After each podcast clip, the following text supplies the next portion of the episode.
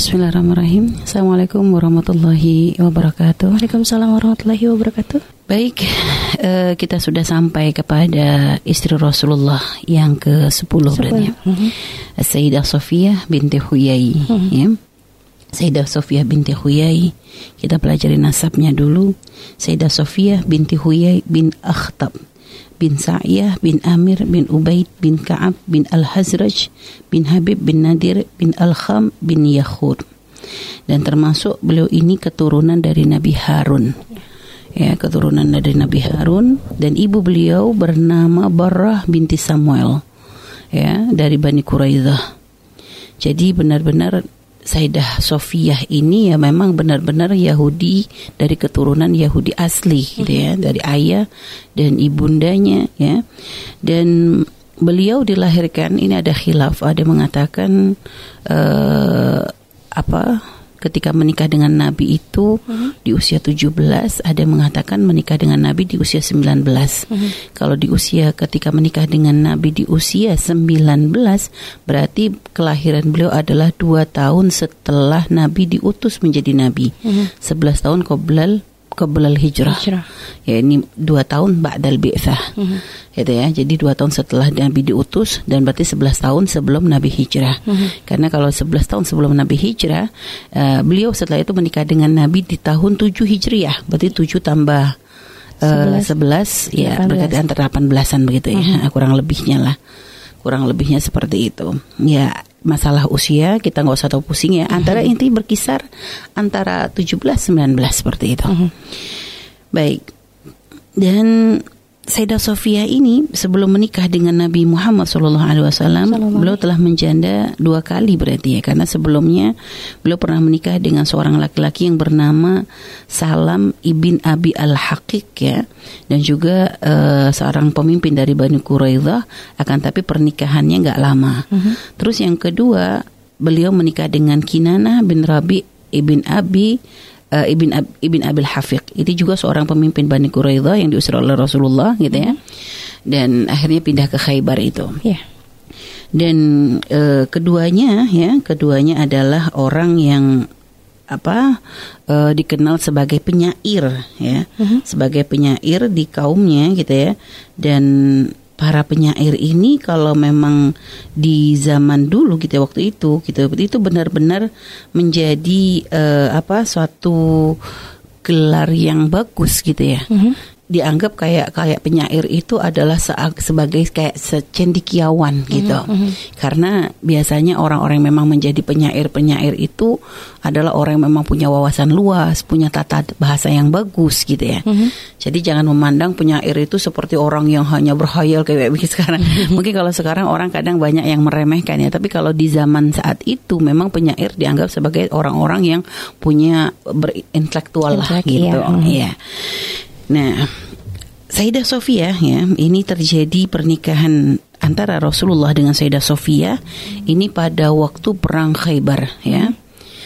Itu terjadi pada tahun 7 Ba'dal Hijrah setelah terjadinya perjanjian atau Sulhul Hudaybiyah.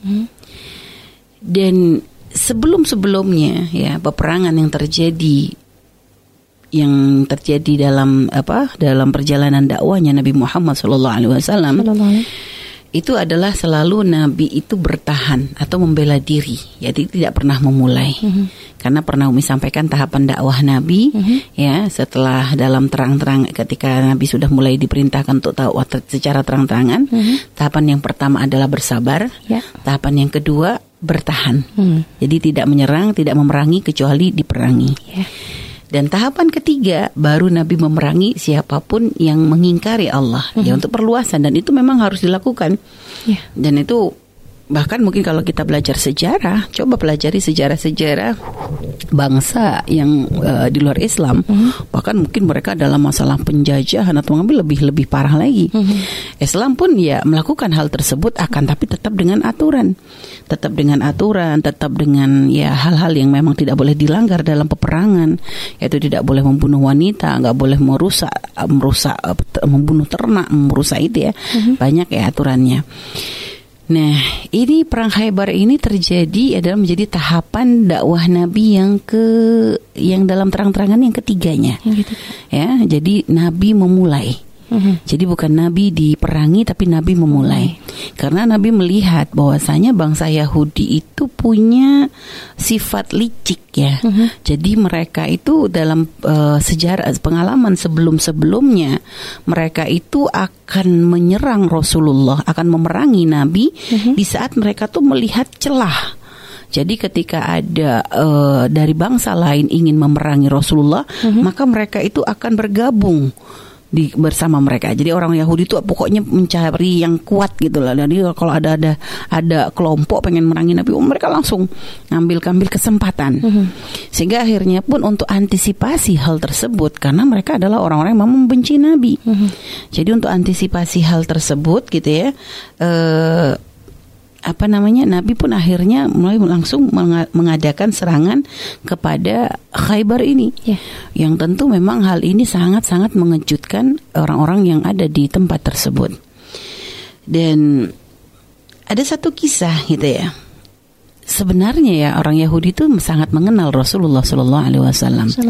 Bahkan dikatakan ayahnya Sayyidah Sofia pun termasuk orang yang sangat tahu bahwa Nabi adalah Nabi pamannya juga. Adalah ada ada satu cerita bahwasanya Sayyidah Sofia itu punya paman eh, jadi ada paman, pokoknya ada kerabat beliau ya, apakah paman atau siapa begitu ya, Eh, ini orang yang dekat dengan beliau, yang ibarat Sayyidah Sofia tuh menjadi kesayangannya banget gitu ya, sehingga kalau sudah Sayyidah Sofia itu, maksudnya kalau beliau tuh ketemu dengan Sayyidah Sofia, maka mereka tuh akan ngeladeni gitu loh dengan omelan, omongan Sayyidah Sofia dan sebagainya, dengan kemanjaan Sayyidah Sofia kepada mereka, ibarat memang Sayyidah Sofia jadi kesayangan banget gitu. Sampai suatu hari kata Sayyidah Sofia cerita gitu ya bahwasanya satu hari beliau melihat eh, keadaan pamannya dan kerabatnya itu yang yang biasanya sangat sayang kepada beliau ini kok beda gitu. Mereka kedatang dari luar Khaybar gitu, datang dengan wajah lesu, dengan wajah kuyu gitu ya. Saya itu sampai ketika Sayyidah Sofia pun mencoba bermanja kepada mereka nggak ada respon. no respon. Kayaknya pikiran mereka tuh nggak lagi di situ gitu. Dan Sayyidah Sofia mendengar obrolan mereka. Mereka tuh ngomong gitu ya. Apakah benar dia? Iya, buktinya semuanya adalah dia gitu. Sehingga dari situ Sayyidah Sofia tuh nangkep, oh rupanya nih orang ngomongin Nabi Muhammad. Masya Allah. Jadi mereka ngomongin tentang Rasulullah, bahwasanya eh, mereka kan membaca kitab gitu. Mereka tahu dari kitab-kitab apa sih tanda-tandanya, ciri-ciri Nabi Muhammad Shallallahu Alaihi Wasallam. Dan orang Yahudi, apalagi memang ahli kitab sangat tahu, karena ya'rifunahum ya'rifunahu kama ya'rifuna abna'ahum dalam Al-Quran dijelaskan. Mereka tuh tahu tentang Nabi kayak tahu tentang anak mereka, sehingga mereka tuh ketika apa men- mendengar berita bahwa di Madinah tuh ada seorang Nabi itu jadi obrolan di kalangan mereka. Jadi ini kisahnya ini terjadi waktu awal-awal Nabi datang ke Madinah. Jadi datang tuh ya dengan lemes apa benar katanya? Ciri-ciri iya persis semuanya adalah dia.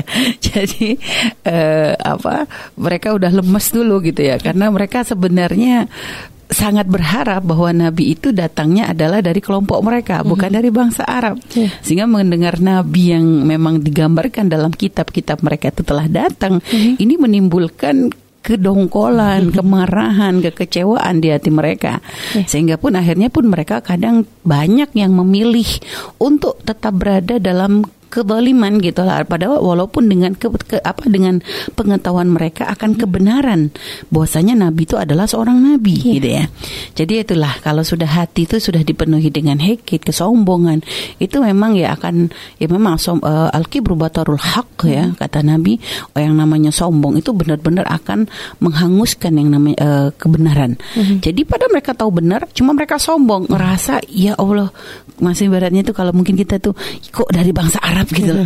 Kenapa bukan bangsa ya? Jadi kebanggaan mereka kepada menjadi bangsa Yahudi itu kadang menjadikan mereka memang meremehkan bangsa lain. Itu. Ya. Dan berlanjut sepertinya sampai saat ini. Jadi gitu. Nah, akhirnya pada waktu perang Khaybar terjadi gitu ya.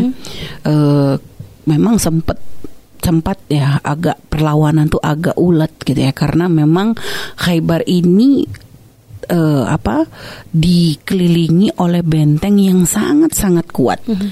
Bahkan sampai dikatakan Khaybar ini benar-benar dibangun tuh dengan apa ya? Dengan bangunan yang unik gitu. Ya. Jadi mm-hmm. penjagaan bentengnya tuh unik gitu. Yeah. Sehingga susah untuk ditembus oleh musuh. Mereka punya tempat untuk menyembunyikan wanita di bawah tanah. Mereka ada tempat untuk menyimpan harta mereka. Jadi benar-benar desainnya tuh luar biasa. Yeah. Sampai lama gitu ya Nabi dan para sahabat gitu berusaha untuk mengepung Khaybar.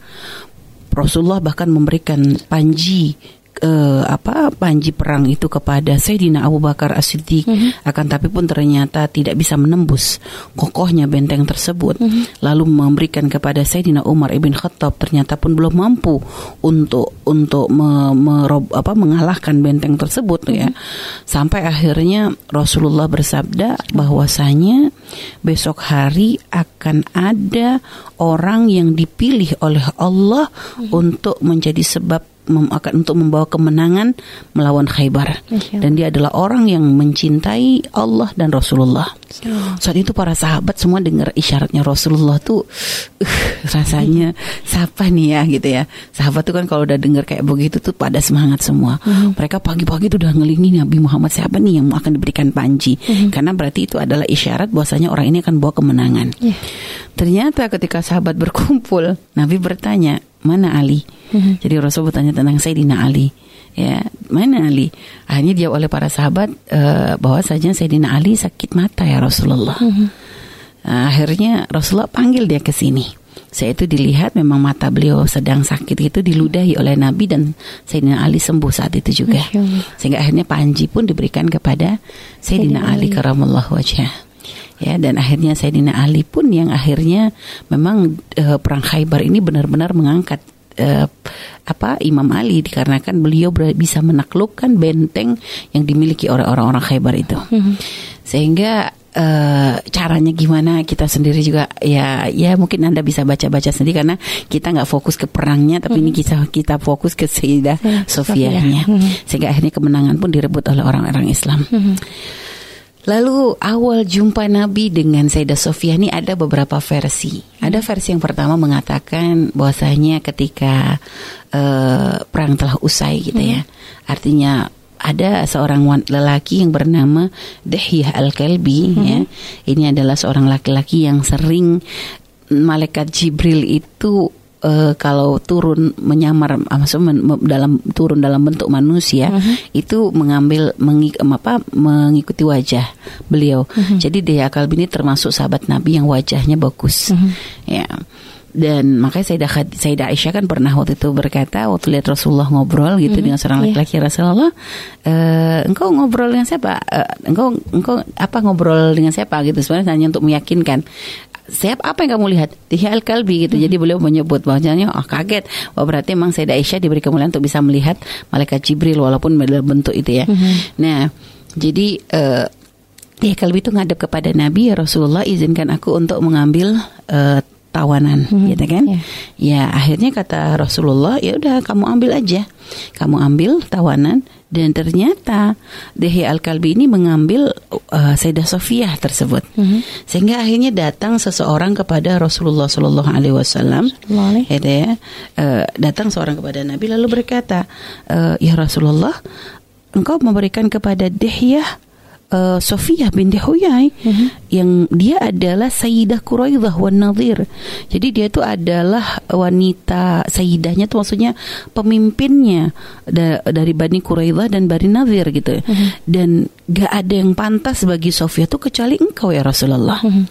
Sehingga mendengar omongan tersebut Nabi pun akhirnya memanggil uh, Dehya Kalbi dan juga memanggil uh, dengan, dengan membawa Sayyidah Sofia untuk dihadapkan kepada Rasulullah. Mm-hmm. Sehingga akhirnya ketika Nabi melihat gitu ya lalu, lalu Nabi pun meminta kepada Dehya Al-Kalbi uh-huh. untuk memilih wanita yang lain dan Sayyidah Sofia diambil oleh Nabi Muhammad sallallahu alaihi wasallam. Dan Nabi ketika mengambil Sayyidah Sofia bukan tanpa alasan karena Islam tuh gini loh, Islam tuh tidak pernah merendahkan. Dan Nabi tahu pangkatnya Sayyidah Sofia ibarat dia ini adalah putri dari pemimpinnya. Mm-hmm. Putri dari seorang pemimpin. Dan akan menjadi suatu penghinaan jika ternyata putri seorang pemimpin diambil hanya oleh orang-orang yang memang tidak punya pangkat tinggi dalam Islam. Mm-hmm. Jadi yang namanya putri seorang pemimpin paling layak adalah diberikan lagi kepada pemimpin kan begitu. Mm-hmm. Jadi Islam tuh tidak pernah merayakan orang mulia sudah sebelum Islam, maka ketika menjadi seorang muslim dia akan menjadi lebih mulia lagi. Yeah. Jadi gitu. Nah, uh, Dahya Al-Kalbi gitu ya. Dan ini juga cara Nabi untuk menghindarkan fitnah. Karena kalau nanti sampai Sayyidah Sofia tetap berada di tangan Dahya Kalbi, tentu akan menimbulkan kericuhan di antara sesama muslim, gitu, mm -hmm. sesama sahabat kan gitu. Karena tentu mereka lo kenapa kok dia ngambil begitu? Akhirnya nanti akan menjadi ke, karena memang Sayyidah Sofia ini spesial gitu loh. Mm. Dia adalah anak pemimpin, istri dari seorang pemimpin juga mm-hmm. ibaratnya. Mm -hmm. ya, sehingga nggak layak kalau kecuali diambil oleh seorang pemimpin penggantinya. Yeah. Sehingga akhirnya itu. Nah, diberikan kepada Rasulullah sallallahu alaihi wasallam. Ada lagi versi lain ya, ada lagi versi lain yang menceritakan bahwasanya ketika uh, kemenangan sudah didapat oleh Rasulullah sallallahu alaihi wasallam dan para sahabatnya, Sayyidina Bilal ini membawa Sayyidah Sofia dan saudaranya dan juga beberapa wanita itu untuk menghadap kepada Nabi. Mm -hmm. Dan ketika dibawa karena wanita ini kan disembunyiin, akhirnya mereka dikeluarkan dari tempat persembunyiannya lalu dibawa kepada Nabi dan ketika membawa para wanita ini mau tidak mau mereka melewati melewati uh, medan peperangan, mm-hmm. tempat yang menjadi medan peperangan di mana di situ banyak dari orang-orang yang dari Bani Khaybar tadi mm-hmm. itu bergelimpangan mati gitu ya. Yeah.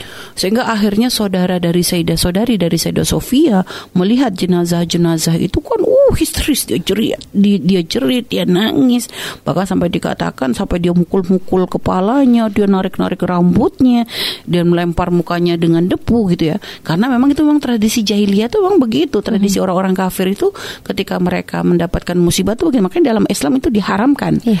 itu Nah, Sayyidah Sofia gitu sangat terpukul juga sebenarnya bagaimana melihat keluarga kerabat mm -hmm. bergelimpangan seperti itu gitu ya. Tentu menimbulkan kesedihan di hati beliau. Hanya Sayyidah Sofia ini karena memang beliau adalah seorang wanita mulia, mm. perilakunya pun memang sudah beda gitu ya. Sehingga melihat hal tersebut hanya matanya beliau saja yang berkaca-kaca, mm -hmm. sedih mm -hmm. gitu ya. Tapi beliau tidak melakukan sesuatu yang tercela gitu. Mm. Sehingga akhirnya ketika Nabi dihadapkan kepada Rasulullah gitu ya, Rasulullah tuh melihat ada seorang wanita yang satunya dengan penampilan yang nggak karu-karuan mm-hmm. lalu Rasulullah mengatakan ini bawa pergi nih perempuan ini mm-hmm. perempuan yang seperti dianggap kayak setan begitu ya mm-hmm. karena perilakunya yang tidak pantas sedangkan begitu melihat Sayyidah Sofia gitu muncul rasa kasih di hati Rasulullah gitu ya, oh. ya karena melihat perilaku beliau yang mm-hmm. tetap santun dalam keadaan begitu terluka begitu mm-hmm. sedih ya sehingga akhirnya menjadikan uh, Rasulullah tuh lalu menegur Sayyidina Bilal, "Ya Bilal, apakah di hatimu sudah nggak ada rahmat? Apa kamu tuh sudah hilang rasa rahmat di hatimu sehingga kamu sampai mele, mem, apa memberikan menjal apa masih membawa wanita mm-hmm. melewati jenazah-jenazah yang itu merupakan dari kerabat mereka gitu loh. Mm-hmm. Maksud mana kasih sayang di hatimu? Ditegur Sayyidina Bilal oleh oleh Rasulullah Shallallahu alaihi wasallam. Mm-hmm. Sehingga akhirnya Sayyidah Sofia pun diambil oleh Nabi. Mm-hmm dua versi yang berbeda silakan mungkin ya ada khilaf dalam sejarah mhm. nggak mm -hmm. usah terlalu dibikin pusing gitu ya mungkin ini mungkin ini gitu yeah. ya artinya ya karena memang sejarah itu kan berbeda-beda versinya yang jelas uh, itulah pertemuan Rasulullah dengan Sayyidah Sofia radhiyallahu taala anha gitu ya. Dan akhirnya Nabi pun mengambil Sayyidah Sofia dan dikatakan memang Sayyidah Sofia ketika itu memang baru jadi pengantin baru mm-hmm. dengan Kinana. Nah, ya. Cuma ya karena terjadinya peperangan tersebut ya akhirnya ya apa namanya? uh, ter, ya segera Kinana mati dan akhirnya diambil oleh oleh Nabi Muhammad. Dan Rasulullah gitu ya melihat pada wajah Sayyidah Sofia tuh kayak ada lebam. Hmm. Ada di dekat mata beliau tuh ada lebam. Lalu Rasulullah pun bertanya kepada uh, kepada Sofia. Sayyidah Sofia hmm. gitu kan, apa yang menjadi sebab lebamnya ini? Yeah. Dan ini ditanya Rasulullah setelah Rasulullah memberikan penawaran kepada Sayyidah Sofia. Hmm.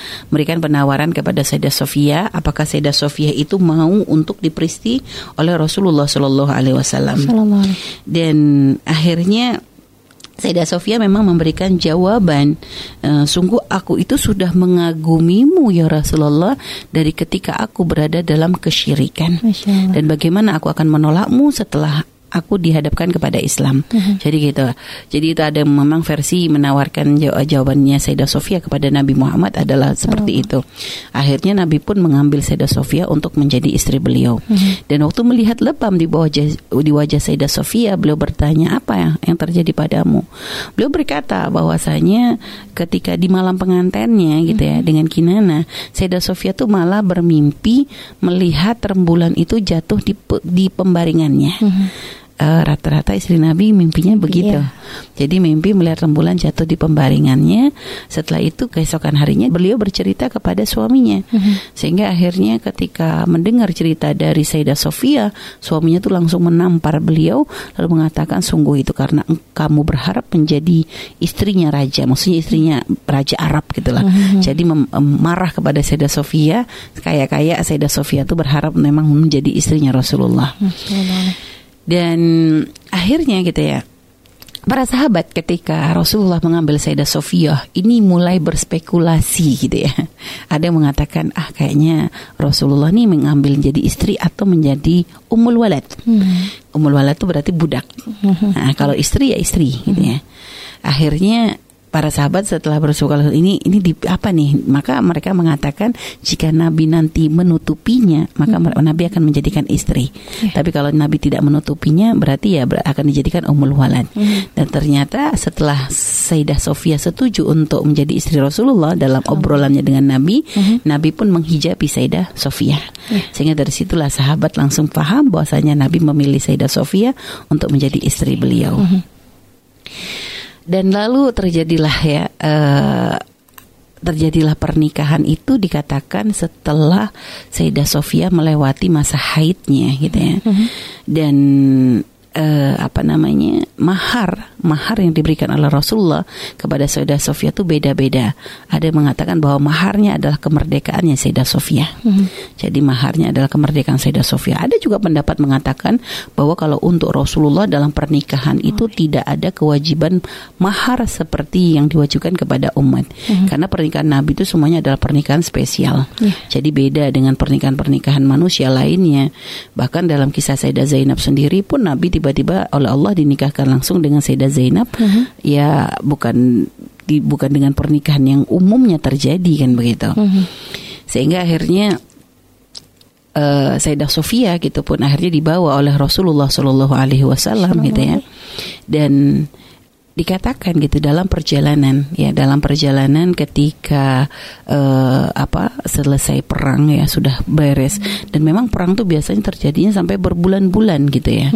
Menempuh perjalanan memberesi ini semuanya tuh kadang sampai berbulan-bulan. Ya. dan ketika Rasulullah setelah telah selesai setelah menikahi Sayyidah Sofia gitu ya Rasulullah itu sempat ingin eh, menemui Sayyidah Sofia gitu ya. Dalam eh, sambil melakukan perjalanan ingin me- menemui Sayyidah Sofia. Akan tetapi Sayyidah Sofia itu kayak berwajah enggan jadi beliau itu menunjukkan kayak wajah enggan untuk didatangi oleh Nabi sehingga memang menjadikan ada sesuatu kekecewaan di hati Rasulullah Shallallahu Alaihi Wasallam. Sampai akhirnya ketika jarak dari Khaybar itu sudah semakin jauh begitu ya Mhm. sudah semakin jauh akhirnya Rasulullah pun menangkap bahwa isyarat bahwa Sayyidah Sofia itu sudah siap untuk ditemui oleh Nabi kita Nabi Muhammad Shallallahu Alaihi Wasallam. Dan memang Sayyidah Sofia pun sudah menyiapkan dirinya untuk menyambut Nabi Muhammad Shallallahu Alaihi Wasallam dan pada waktu itu gitu ya eh, Rasulullah bertanya kepada Sayyidah Sofia apa sebab gitu ya bahwa kenapa waktu itu Sayyidah Sofia kok kayak enggan untuk ditemui oleh Nabi Mhm. maka beliau pun menjawab ya Rasulullah ketika waktu itu engkau menemuiku aku merasa enggan dikarenakan tempat tersebut masih dekat banget dengan wilayahnya orang Yahudi Mhm. dan aku mengkhawatirkan keselamatanmu. Jadi rupanya Sayyidah Sofia nolak tuh bukan karena beliau tuh masih benci dengan Nabi, tapi dikarenakan masih dekat dengan wilayahnya orang Yahudi, Mhm. sehingga Sayyidah Sofia tuh merasa khawatir dengan keselamatannya Rasulullah Shallallahu Alaihi Wasallam.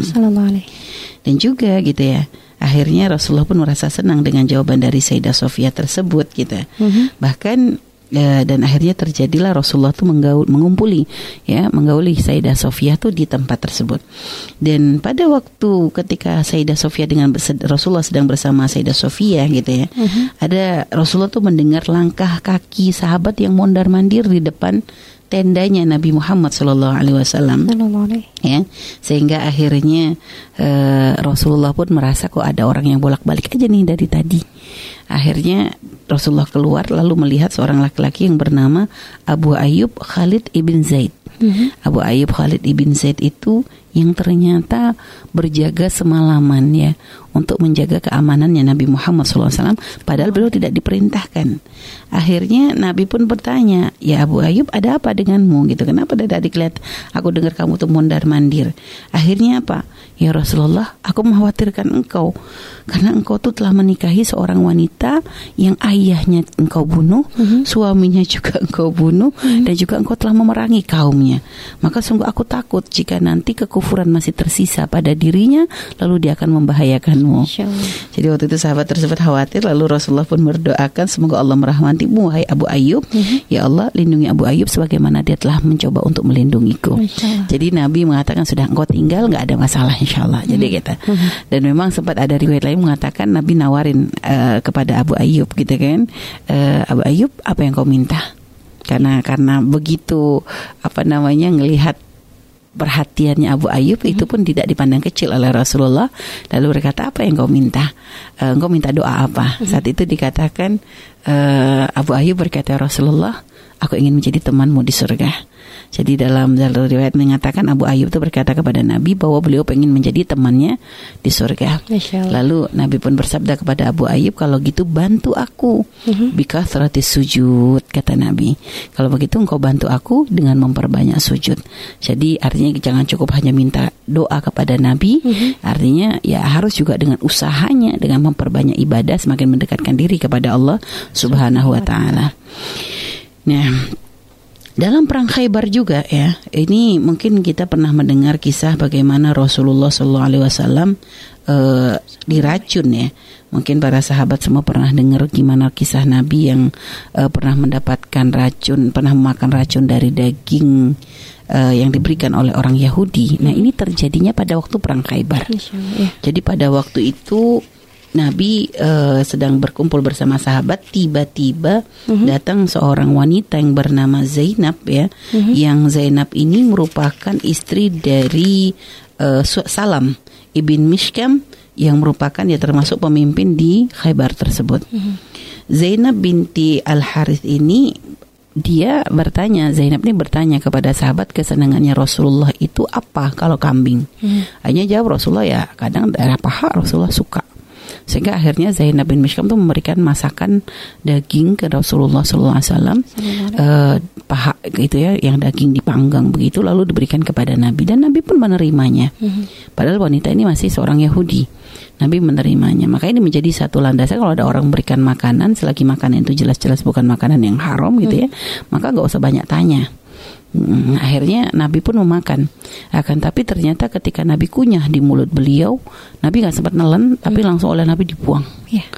Nah, ada seorang sahabat yang bersama Rasulullah uh, yang saat itu ikut makan bersama Nabi, hmm. langsung meninggal saat itu. Hmm.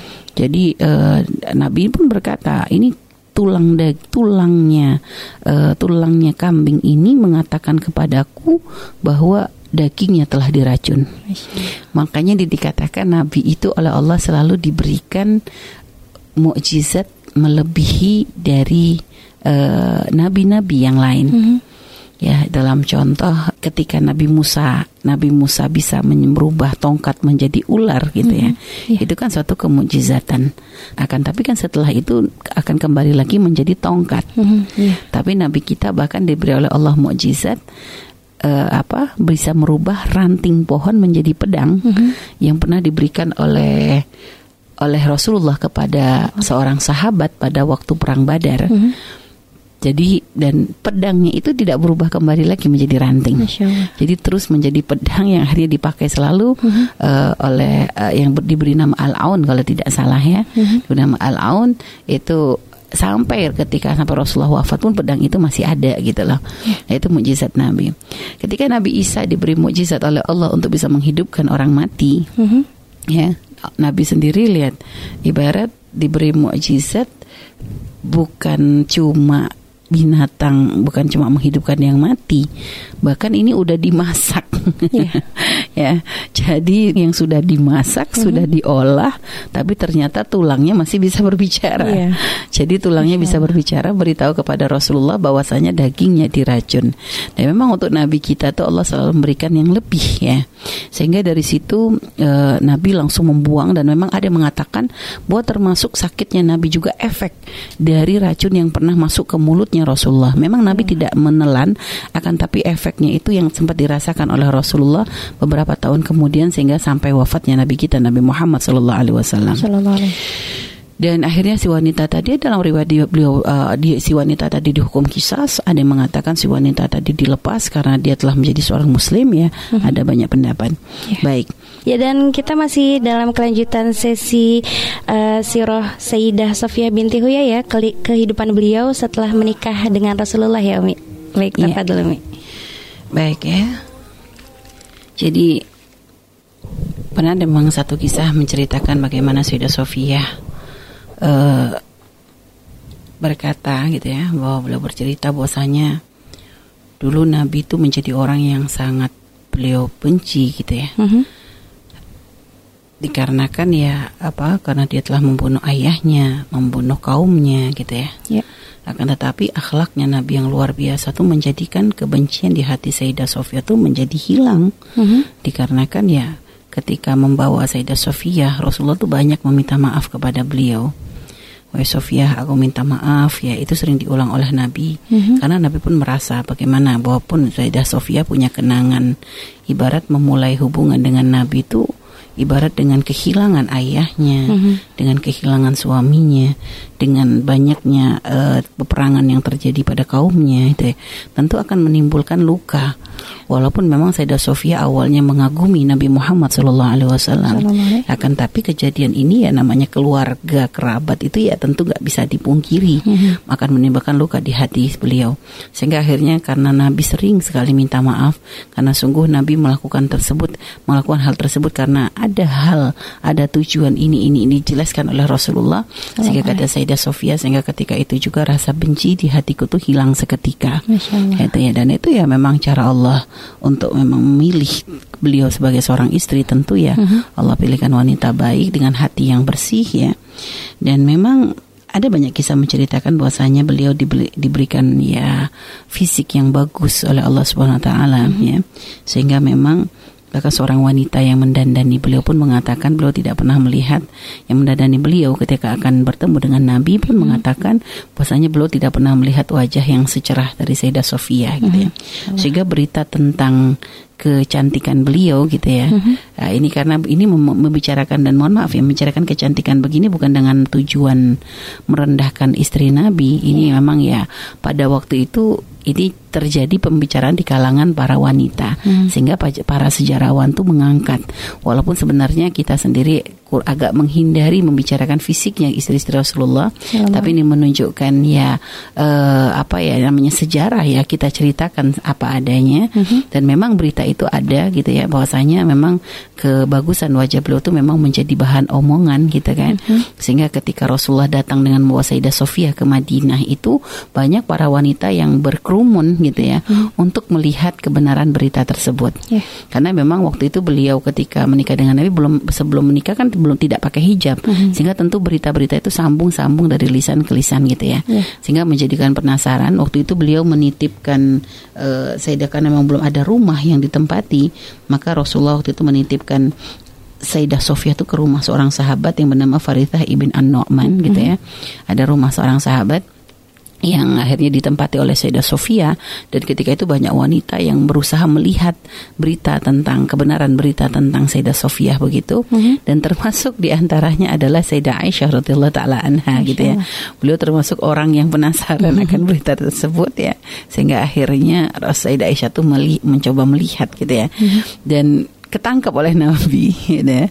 ketahuan oleh Rasulullah bahwa Sayyidah Sofia, Sayyidah Aisyah itu melihat seperti itu, mm-hmm. sehingga ketika Sayyidah Aisyah pergi oleh Rasulullah dipegang bajunya gitu, mm-hmm. lalu Rasulullah sambil bercanda bertanya kepada Sayyidah Aisyah, ya Aisyah, apa yang kamu lihat gitu ya, maksudnya gimana pendapatmu gitu ya tentang wanita tersebut waktu itu Sayyidah Aisyah ya karena memang cemburu gitu kan. Karena memang beliau adalah seorang wanita yang cemburu ya bagaimanapun ya melihat Rasulullah menikah lagi bukan sesuatu yang membahagiakan bagi beliau. Mm-hmm. sehingga akhirnya beliau pun lalu berkata aku tidak melihat kecuali dia adalah seorang wanita Yahudi. Jadi akhirnya Nabi pun mendengar perkataan Sayyidah Sayyidah Aisyah lalu beliau pun memberikan nasihat kepada Sayyidah Aisyah mm-hmm. e, janganlah engkau berkata demikian karena sesungguhnya Sofia telah masuk Islam dan menjadi muslimah yang baik. Ya kisah ini kan juga diceritakan oleh Sayyidah Aisyah gitu ya. Artinya mm-hmm. lihat, beliau tidak memungkiri teguran Rasulullah kepada beliau itu menunjukkan kebersihannya istri-istrinya Rasulullah Sallallahu Alaihi Wasallam. Dan bahkan dalam kisah lain juga ada riwayat juga mengatakan bahwasanya pernah Rasulullah bertanya tentang Sof Sayyidah Sofia mm-hmm. dan Sayyidah Aisyah itu menggambarkannya tuh dengan mohon maaf dengan jempolnya beliau mm-hmm. menunjukkan maksud Sayyidah Sofia itu tidak tinggi begitu mm-hmm. ya, sehingga akhirnya Rasulullah tuh marah ya dengan Sayyidah Aisyah dan bahkan beliau mengatakan demi Allah ya Aisyah jika ternyata omonganmu itu dari apa yang uh, engkau omongkan tuh diludahkan ke lautan niscaya akan mengotori lautan mm-hmm. menunjukkan bahwa menggunjing merendahkan orang seperti itu itu adalah suatu perbuatan yang tercela mm-hmm. dan Sayyidah Aisyah pun bertobat dengan kesalahannya jadi beliau adalah seorang wanita yang lapang nada jadi ya menerima nasihatnya Rasulullah dan bahkan menceritakan kisah ini gitu ya hmm. itu juga dari lisannya beliau gitu ya. hmm, itu kan keistimewaan satu keistimewaan gitu hmm. uh, dan akhirnya pernikahan Rasulullah pun dengan Sayyidah Sofiyah ini ya alhamdulillah terjadi dengan dengan Rasulullah memang indah. Mm-hmm. Jadi semua istri Rasulullah pun merasakan keindahan hidup bersama Nabi Muhammad Shallallahu alaihi wasallam. Pernah ada satu kisah menarik gitu ya dari kisahnya Rasulullah dengan Sayyidah Sofiyah ketika Rasulullah sedang beriktikaf di masjid begitu ya. Mm-hmm. Sayyidah Sofiyah itu mengunjungi Nabi Muhammad Shallallahu alaihi wasallam. Dan saat itu Rasulullah dan beliau sedang bercakap-cakap di pinggir masjid begitu dan kebetulan suasana itu sedang sepi begitu gitu ya. Suasana hmm. sepi uh, menjelang malam gitu ya malam. Dan lalu tiba-tiba ada dua orang sahabat ya yang akan masuk yang akan masuk di tempat tersebut. Hmm. tapi begitu melihat Rasulullah bersama seorang wanita gitu ya beliau lalu mereka tuh lalu mundur. Mereka lalu mundur nggak jadi mendekat ke tempat tersebut. Hmm. sehingga akhirnya Nabi pun memanggil mereka. Manggil-manggil mereka ke sini kalian gitu kan. Sesungguhnya ini adalah Sofia Nah, jadi Nabi menyebutkan sungguhnya yang wanita bersama Nabi ini adalah Sofia. Sahabat waktu itu mendengar apa yang disampaikan Nabi itu kaget ya Rasulullah. Apakah engkau mengira kami itu berprasangka kepadamu? Gitu kan? Akhirnya Nabi bersabda, "Syaitan ya jadi ala bani Adam majradam." Mm-hmm. Sungguhnya setan itu berjalan di pembuluh darah manusia. Artinya aku tidak ingin nanti akan menimbulkan sesuatu di hati kalian. Mm-hmm. Ini maksudnya tarbiyah Rasulullah Shallallahu Alaihi Wasallam gitu kepada para sahabat. Bukan berarti Nabi Nabi itu berprasangka buruk kepada sahabat bahwa sahabat itu mempunyai prasangka buruk kepada Nabi. Enggak. Mm-hmm. Akan tapi Nabi itu ingin menjelaskan bahwasanya setan tuh punya seribu satu satu cara, mm-hmm. Wah, masih banyak cara untuk bisa menjerumuskan manusia kepada kehinaan. Mm-hmm. Ya mungkin ya awalnya mungkin orang bisa saja tidak berprasangka buruk, tapi dikarenakan ya mungkin pertama misalnya anggap saja misal, misal begini ya, mm-hmm. Umi misalnya ngelihat uh, Nadia misalnya di satu tempat apa gitu, mm-hmm. misal satu tempat yang kurang baik misalnya. Mm-hmm. Umi ngelihat waktu itu ah udahlah bukan urusanku. Mm-hmm. Mungkin Umi akan ngomong begitu. Yeah. Akan tetapi gitu kan tiba-tiba satu saat bisa saja. Padahal sebenarnya Sof, uh, Nadia misalnya ke tempat tersebut ada hajat, mm-hmm. misalnya mencari orang atau apa. Yeah. Tapi Umi waktu itu memang ngerasa ah bukan urusanku ngapain juga dibahas. Walaupun mm-hmm. Umi sempat agak kaget, ih kok Nadia di tempat begitu ya, mm-hmm. gitu. Ya. Cuma akhirnya Umi mengatakan bukan urusanku. Mm-hmm. Mungkin hari itu Umi aman, mm-hmm. Umi nggak ke urusan. Tapi suatu hari misalnya nggak tanya Umi nggak atau ketemu sama teman yang lain, dia ngobrol, ih Nadia tuh begini-gini. Oh iya kemarin aku ngeliat ya. akhirnya awalnya aku mengat Umi mengatakan bukan urusanku pun akhirnya kan bisa terbawa gitu. Mm-hmm. Makanya Subhanallah ini perlu juga kita menghindar bagi siapa pun yang misalnya berada di satu hal-hal yang memang memungkinkan orang itu berprasangka buruk, maka harus memberikan kejelasan. Yeah. Artinya supaya apa? Apa? Bukan untuk masalah apa. Ini kadang jangka panjang ini. Mhm, iya. Yang peras maka setan tuh kadang nggak menumbuhkan prasangka serta merta saat itu. Tapi nanti nih tujuannya itu mur- mengotori, meng- merusak hati.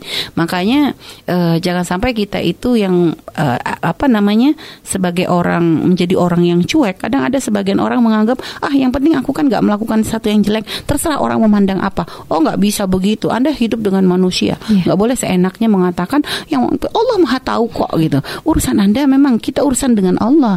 Akan tapi kita juga tinggal dengan manusia. Iya. Maka nggak boleh seenaknya. Jadi kadang ada orang mohon maaf, kadang ada sebagian orang tuh melakukan suatu perbuatan mengatakan yang penting Allah tahu hatiku kok. Nah ini ini suatu kesombongan. Jadi karena kita hidup dengan manusia, kita pun harus menjaga hati semuanya. Jadi kalau ternyata kita melakukan suatu perkara yang sekiranya ini, maka harus ada tabayun di situ Iya. untuk menjaga hati supaya jangan sampai ada prasangka buruk dari orang lain kepada kita juga. Ya, gitu. Dan juga kita pun jika menemukan sesuatu yang tidak sesuai dengan eh, hati kita, loh kok gitu ya misalnya, maka jangan anda pendam. Iya. Mungkin Anda pendam saat ini Anda bisa untuk menahan, tapi lama-lama setan punya cara. Maka tanyakan. Tabayun, cari penjelasan kenapa gitu supaya lega karena kalau oh pantesan. Jadi misalnya niat, Nadia ngapain kan di malam aku ngeliat kamu di situ? Iya aku lagi cari begini-begini. Oh pantesan ya. Enak begitu ya. Iya. Tapi kalau Umi nggak nanya Ya seperti itu kasusnya. Iya. Bisa aja nanti Umi akan muncul prasangka. Nah inilah terbiar Rasulullah Sallallahu Alaihi Wasallam. Dan Rasulullah juga pernah satu hari gitu ya bahwa Sayyidah Sayyidah eh, Sofiyah ini sedang melakukan perjalanan perang dalam perang gitu ya. Dan kebetulan bersama Sayyidah Zainab binti Jahash dan Sayyidah Zainab binti Jahas ini waktu itu memang ke, eh, Sayyidah Sofia ini kelebihan beban. Sehingga ontanya tidak bisa berjalan dengan baik begitu ya. Dan ontanya juga kebetulan bukan onta yang bagus gitu. Artinya dan berbeda dengan Sayyidah Zainab yang ontanya sehat. Sehingga akhirnya melihat kondisi begitu oleh Rasulullah eh, apa namanya dimi- meminta Rasulullah meminta kepada Sayyidah Zainab gitu ya untuk menukar ontanya dengan onta Sayyidah Sofia saat itu Sayyidah Zainab karena memang ada cemburu di hatinya lalu berkata, "Untuk aku untuk apa aku berbuat baik kepada wanita Yahudi tadi? Uh, untuk apa aku me- melakukan perbuatan baik kepada wanita Yahudi?" Saat itu Rasulullah sangat marah dengan apa yang diucapkan oleh Sayyidah Sofia gitu ya. Sehingga sampai Zainab. akhirnya Sayyidah eh, Sayyidah Zainab. Sayyidah Zainab sehingga sampai Sayyidah Zainab itu tidak ditemui oleh Nabi dalam masa dua atau tiga bulan begitu. sampai Sayyidah Zainab itu merasa putus asa, maksudnya merasa sangat sedih banget gitu ya sampai ke tempat tidurnya Rasulullah itu sama beliau sampai dilipat begitu ya. Ternyata setelah itu Rasulullah datang ya. Sebenarnya teguran Nabi untuk memberikan menyadarkan istri Nabi agar tidak berucap dengan ucapan yang tidak baik. Bahkan pernah juga satu kisah yang serupa juga terjadi gitu ya dengan ketika Sayyidah Sofia dengan Sayyidah Aisyah gitu. Karena memang Sayyidah Sofia ini sampai dalam riwayat itu banyak menceritakan kisahnya tuh beliau tuh mohon maaf ya mungkin kalau bahasa kita tuh agak cengeng begitu ya. Jadi gampang menangis gitu ya bahasanya mungkin gampang menangis. Sehingga waktu itu memang onta beliau tuh lambat dan onta Sayyidah Aisyah juga eh, cepat, gitu. Cepat, ya. Kisahnya sama seperti dengan Sayyidah Zainab, Sayyidah Zainab gitu. ya. Sehingga Nabi pun akhirnya menukar menukar onta tersebut tapi memang Nabi gak ngomong dengan Siti Aisyah. Kalau tadi kan Nabi nanya kepada Sayyidah Zainab. Waktu itu Nabi tuh tiba-tiba langsung menukar gitu ya karena melihat ini gara-gara Sayyidah Sofia begini akhirnya lambat semua perjalanan. Ditukar oleh Rasulullah Shallallahu alaihi wasallam. Dan Sayyidah Aisyah ketika melihat hal tersebut kaget gitu kan ontanya ditukar dengan ontanya Sayyidah Sofia. Hanya waktu itu Sayyidah Aisyah tuh langsung ngomong kepada Rasulullah atas amanah ke Rasulullah gitu kan sambil marah gitu. Beliau sambil agak menangis gitu Sayyidah Aisyah ngomong kepada Rasulullah atas amanah ke Rasulullah. Nabi itu dengar omongan Sayyidah Aisyah tuh memang ketawa. Atas amanah ke Rasulullah tuh apa bener engkau tuh Nabi? gitu loh apakah benar engkau tuh Nabi? gitu kan. Nabi waktu dengar Sayyidah Aisyah ngomong gitu tuh ketawa Rasulullah gitu kan. Tapi Sayyidina Abu Bakar yang dengar omongannya Sayyidah Aisyah langsung ngeplak Sayyidah Aisyah akhirnya saya oleh Rasulullah dilarang ya Bakar mah jangan jangan begitu katanya ya. Rasulullah kata Sayyidina. Engkau gak dengar dia ngomong kayak begitu gitu. Meragukan loh maksudnya kayak bagi Abu Bakar tuh kurang ajar banget nih anak. Kok beraninya ngomong gitu sama Nabi? Gitu. Sayyidina Abu Bakar marah dikeplak itu Sayyidah Aisyah. Rasulullah yang marah katanya. Jangan kalau kata Nabi kalau sudah seorang cemburu nggak akan nggak bisa dibedakan mana yang tempat tinggi sama tempat terendah. Artinya ya orang tuh akan bisa menjadi nggak masuk akal kalau sudah kalau sudah ada cemburu di hatinya Iya, nah itu. Jadi ya wajar memang dalam istri-istri Rasulullah ada cemburu wajar. Karena semuanya adalah orang yang mencintai Nabi Muhammad SAW dan cemburu itu kan tanda cinta. Akan tapi lihat kecemburuan mereka tidak menjadikan mereka melanggar syariatnya Allah Subhanahu wa taala. Dan juga pernah juga suatu hari Sayyidah Aisyah juga tuh nangis gitu ya pas lagi Rasulullah ada jatah ke tempat beliau mm-hmm. melihat Sayyidah Sofia tuh nangis. Gitu. Akhirnya Rasulullah pun bertanya, "Kenapa ya Sofia engkau menangis?" Mm-hmm. Katanya, e, "Istri-istrimu merendah meng, me, apa mengejekku. Mereka mm-hmm. mengatakan bahwa mereka adalah wanita-wanita dari keluarga terhormat mm-hmm. gitu ya. Mereka adalah dari keluarga anak pamanmu gitu masih kerabat dengan anak pamanmu karena wanita-wanita muhajirin yeah. gitu ya. Dan uh, sedangkan aku hanya seorang wanita, maksudnya nggak sebanding dengan Sayyidah Sofia. Hmm. Sayyidah Sofia merasa dirinya apa yang bisa dibanggakan? Beliau itu ibaratnya orang Yahudi hmm. gitu kan. Dia ya, baru diangkat oleh Nabi sebegitunya menjadi istri Nabi. Hmm. Hanya merasa rendah diri beliau. Akhirnya lihat Nabi kita tuh subhanallah nah, suami yang sangat luar biasa. Hmm. Jadi Nabi pun berikan hiburan kepada Sayyidah Sofia gitu. Kenapa engkau menangis? Katakan saja kepada mereka, bagaimana aku tidak lebih mulia dari kalian gitu kan? Ayahku adalah Nabi Harun, pamanku adalah Nabi Musa dan suamiku adalah Nabi Muhammad Sallallahu Alaihi Wasallam. Jadi setelah mendengar omongan ucapan Nabi, Sayyidah Sofia itu lalu merasa uh, terangkat lagi gitu ya merasa mm-hmm. terhibur dengan apa yang disampaikan oleh Rasulullah Shallallahu Alaihi Wasallam. Karena ayahnya adalah Nabi Harun mm-hmm. pamannya adalah Nabi Musa dan belum menjadi istrinya Rasulullah Shallallahu Alaihi Wasallam. Dan subhanallah gitu ya dan memang Sayyidah Sofia itu ya orangnya itu dikatakan sensitif gitu ya. Sehingga ketika Rasulullah Shallallahu Alaihi Wasallam uh, apa dalam keadaan sakit gitu ya. Waktu itu istri Rasulullah tuh lagi ngumpul, uh-huh. berkumpul dengan Nabi semua berada di sekitarnya Nabi Muhammad Shallallahu Alaihi Wasallam. Uh-huh. Dan melihat Nabi kesakitan begitu tuh Sayyidah Sofia tuh terucap satu ucapan ya Rasulullah katanya nggak tega gitu ngelihat Nabi. E, sungguh seandainya sakitmu tuh bisa ku ambil tuh aku ingin sakitmu tuh untukku saja gitu lah. Sehingga saat itu istri Rasulullah Umi baca buku cerita ini memang sama beberapa kali baca itu pasti ketawa gitu ya. Mm-hmm. E, membayangkan lucunya kondisi itu gitu ya. Ternyata waktu pas Saidah Sofia berbicara seperti itu, mm-hmm. istri-istri Nabi yang di sekitar Nabi itu matanya tuh langsung micing gitu. Jadi oh, micing kepada kepada Saidah Sofia gitu ngelihat ih orang ini jadi gitu mungkin bukan bukan merendahkan bukan mungkin ngerasa kayak ah maksudnya Saidah Sofia tuh cari perhatian perhatiannya Rasulullah. Hmm. Ya kayak gimana sih orang kalau ngerasa apa omongan ini kayak jadi semua mata istri-istri Nabi itu memicing sampai sampai Nabi itu lalu menegur bersihkan mata kalian semua. Sehingga akhirnya para istri-istri Rasulullah lalu nanya dari apa ya Rasulullah? dari sikap kalian itu gitu loh, dari mata kalian yang memicing itu bersihkan kata Nabi karena sesungguhnya apa yang dikatakan oleh Sofia itu benar-benar tulis dari hatinya gitu loh. Nabi itu karena Nabi itu melihat dia tuh ngomong tuh bukan untuk cari muka gitu, mm-hmm. bukan untuk cari perhatian. Mm-hmm. Memang itu refleks gitu kan, mm-hmm. karena nggak tega dengan sakit Nabi itu sampai yeah. terucap seperti itu. Makanya Makanya cuma kan namanya istri-istri Nabi ya semuanya ya karena karena memang ya mereka adalah orang mencintai Rasulullah gitu. Mm-hmm. Jadi kompak waktu itu memang melihat kepada Sofia itu dengan pandangan yang kurang mengenakan yang akhirnya ditegur oleh Nabi kita Nabi Muhammad Sallallahu Alaihi Wasallam. Para ibunda kita adalah manusia manusia biasa, akan mm-hmm. tetapi mereka adalah manusia istimewa yang dipilih oleh Allah menjadi uh, istri dari baginda kita gitu ya. Mm-hmm. Dan subhanallah Nabi kita adalah seorang nabi dan juga adalah seorang suami yang baik yang bisa memberikan tarbiyah kepada istrinya. Belum mencintai istri-istri beliau, akan tapi pun beliau tidak ragu untuk menegur istrinya di saat salah. Hmm. Ini harus dipelajari. Hmm. Kadang ada seorang laki-laki jadi korban cinta tuh ngingetin hmm. istrinya nggak bisa. Hmm. Akan tapi Nabi kita lihat beliau sangat mencintai Sayyidah Aisyah. Tapi yeah. paling banyak menegur Sayyidah Aisyah. Hmm. Ya, dalam urusan dengan Sayyidah Khadijah, dengan urusan dengan Sayyidah Sofia, hmm. Rasulullah sering menegur. Jadi itu. Jadi Jangan sampai cinta menjadikan kita buta akhirnya menjadi menutup kesalahan-kesalahan pasangan itu ada satu kesalahan. Mm-hmm. Belajar dari hubungan Nabi kita dengan para istrinya. Mm-hmm. Jadi tidak ragu Nabi untuk menegur di sana memang beliau melihat ada kesalahan pada diri istri-istri beliau. Mm-hmm. Nah inilah dan subhanallah Sayyidah Sofia adalah seorang sosok yang luar biasa ya dan ketika Rasulullah telah wafat gitu ya dikatakan beliau ini adalah seorang yang uh, apa namanya uh, lembut hati dan memang juga pernah suatu ketika dikisahkan waktu dalam masa pemerintahan Sayyidina Umar mm-hmm. budaknya Sayyidah Sofia itu datang menghadap kepada Sayyidina Umar lalu berkata ya ya khalifah Sayyidah Sofia ini paling senang sama hari Sabtu dan dia juga masih sering nyambung loh ya dengan orang dengan orang-orang Yahudi masih sering sambung suatu maksudnya sering berhubungan dengan orang-orang Yahudi mm-hmm. akhirnya Sayyidina Umar pun ya nggak mau ber, ber, menahan lama-lama mendengar berita tersebut langsung Sayyidina Umar menemui Sayyidah Sofia dan menanyakan hal tersebut akhirnya karena Sabtu itu adalah hari istimewanya orang Yahudi, ya, ya. makanya Sayyidah Sofia lalu ditanya oleh Sayyidina Umar. Lalu beliau berkata, "Demi Allah," katanya, "setelah Allah memberikan kepadaku Islam, tidak ada hari yang lebih aku cintai melainkan hari Jumat." Ya. Karena itu adalah Jumat hari istimewanya umat Islam.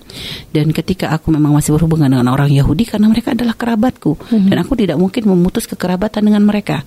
Karena bagaimanapun aku adalah seorang wanita Yahudi juga dulunya, hmm. gitulah. Artinya begitu. Jadi walaupun dengan keislaman tidak menjadi hilang nasabnya beliau, kekerabatan beliau, mm-hmm. sehingga berhubungan itu tidak ada tujuan apa pun kecuali untuk ia sambung kekerabatan saja, sambung silaturahmi. Lalu akhirnya Sayyidah Sofia pun melihat kepada budaknya, kenapa engkau melaporkan hal seperti ini? Maksudnya hal seperti ini kenapa sampai kepada Sayyidina Umar? Hanya budaknya pun mengakui asyaitan. Ya, akhirnya ada bisikan syaitan, ada kedengkian hatinya, ada sesuatu di hatinya. Lalu akhirnya Sayyidah Sofia sudah engkau aku merdeka, engkau aku bebaskan dan engkau merdeka. Jadi malah budak yang melakukan kesalahan itu dibebaskan oleh Sayyidah Sofia dan dimerdekakan. Hmm. menunjukkan kelapangan hati beliau yang luar biasa Masya sehingga tidak mendendam kepada orang yang pada kalau saat ini kan bisa dikerjain lagi tuh budak. Kalau hmm. mungkin kita kan sebut kurang ajar banget nih budak gitu ya. Hmm. udah di ibaratnya sudah ini kan Sayyidah Sayyidah Sofia adalah tuannya. Kok bisa berbuat begitu? Kan kurang ajar.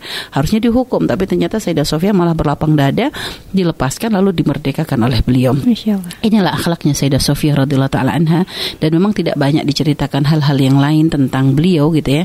Uh, intinya beliau adalah seorang wanita istimewa dan semoga hmm. Allah merahmati beliau dan semoga kita bisa meneladani kebaikan-kebaikan yang ada pada diri beliau amin. dan semoga kita akan dikumpulkan bersama istri-istri Rasulullah di surga kelak amin dalam ridha Allah Subhanahu wa taala. Uh, sudah di akhir waktu Umi kita menutup uh, acara ini dengan di, menarik kesimpulan dan juga ditutup dengan doa keberkahan.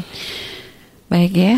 Uh, dari sini dari kisah Sayyidah Sofia memang tidak banyak diceritakan tentang beliau secara khusus ya. Mm-hmm. Hanya saja bagaimana artinya orang itu tidak boleh merasa putus asa. Atau artinya gini loh Sayyidah Sofia adalah seorang wanita Yahudi mm-hmm. yang memang Yahudi banyak di, dikenal sebagai orang-orang yang sangat-sangat membenci Islam ya. Banyak dari orang-orang mereka yang apa memang dikenal seperti itu. Akan tapi ternyata keimanan itu bisa merubah bisa merubah segalanya keimanan ke, uh, artinya dengan keimanan yang ada pada diri Sayyidah Sofia menjadikan ya beliau adalah seorang wanita yang luar biasa dan hmm. Islam pun memuliakan beliau yeah. bahkan Nabi sendiri lihat ketika Sayyidah Aisyah mengatakan dia hanya seorang wanita Yahudi hmm. maka Rasulullah pun menegur janganlah engkau berkata seperti itu yeah. karena dia telah memeluk agama Islam dan dia Islamnya bagus gitu loh. Mm-hmm. Di situ artinya kita nggak boleh merendahkan siapa pun gitu ya. Artinya ketika seseorang sudah memeluk agama Islam, apa pun latar belakangnya, yeah. itu maka jangan menjadikan suatu prasangka buruk di hati kita. Kita mm-hmm. berhusnudzon dengan keislamannya itu akan menghapus segala kemungkaran yang pernah menempel pada dirinya mm-hmm. dan insya Allah dengan keislaman itu akan menjadikan seorang menjadi semakin lebih mulia. Yeah. Sayyidah Sofia dikenal sebagai wanita mulia di mas di, di kaumnya dan keislaman menjadikan beliau semakin diangkat lagi kemuliaannya. Mm-hmm. Jadi subhanallah ya Islam ya luala yu'la alaihi Islam itu subhanallah sangat menjadi agama yang paling mulia yang paling tinggi dan tidak ada yang bisa menyainginya maka berbanggalah bersyukurlah kita kepada Allah yang telah menganugerahkan kepada kita keislaman mm-hmm. sehingga alhamdulillah kita di, dilahirkan dari orang tua yang muslim gitu ya. Dan kalau ada di antara kita para sahabat pendengar yang men, yang mungkin bukan dari seorang muslim Anda tetap berbangga karena bagaimanapun Anda sekarang saat ini dipilih oleh Allah menjadi seorang muslimah, seorang muslim, maka itu adalah kebanggaan yang selalu harus Anda jaga. Jangan sampai kita menghadap Allah dalam kecuali dalam keadaan kita menjadi ahli la ilaha illallah Sayyidina Muhammad Rasulullah sallallahu alaihi wasallam. Dan uh, artinya tidak menjadi penghalang bagi siapa pun untuk menuju Allah seperti apa pun latar belakang kita, -hmm. asalkan kita punya keinginan untuk benar-benar kembali kepada Allah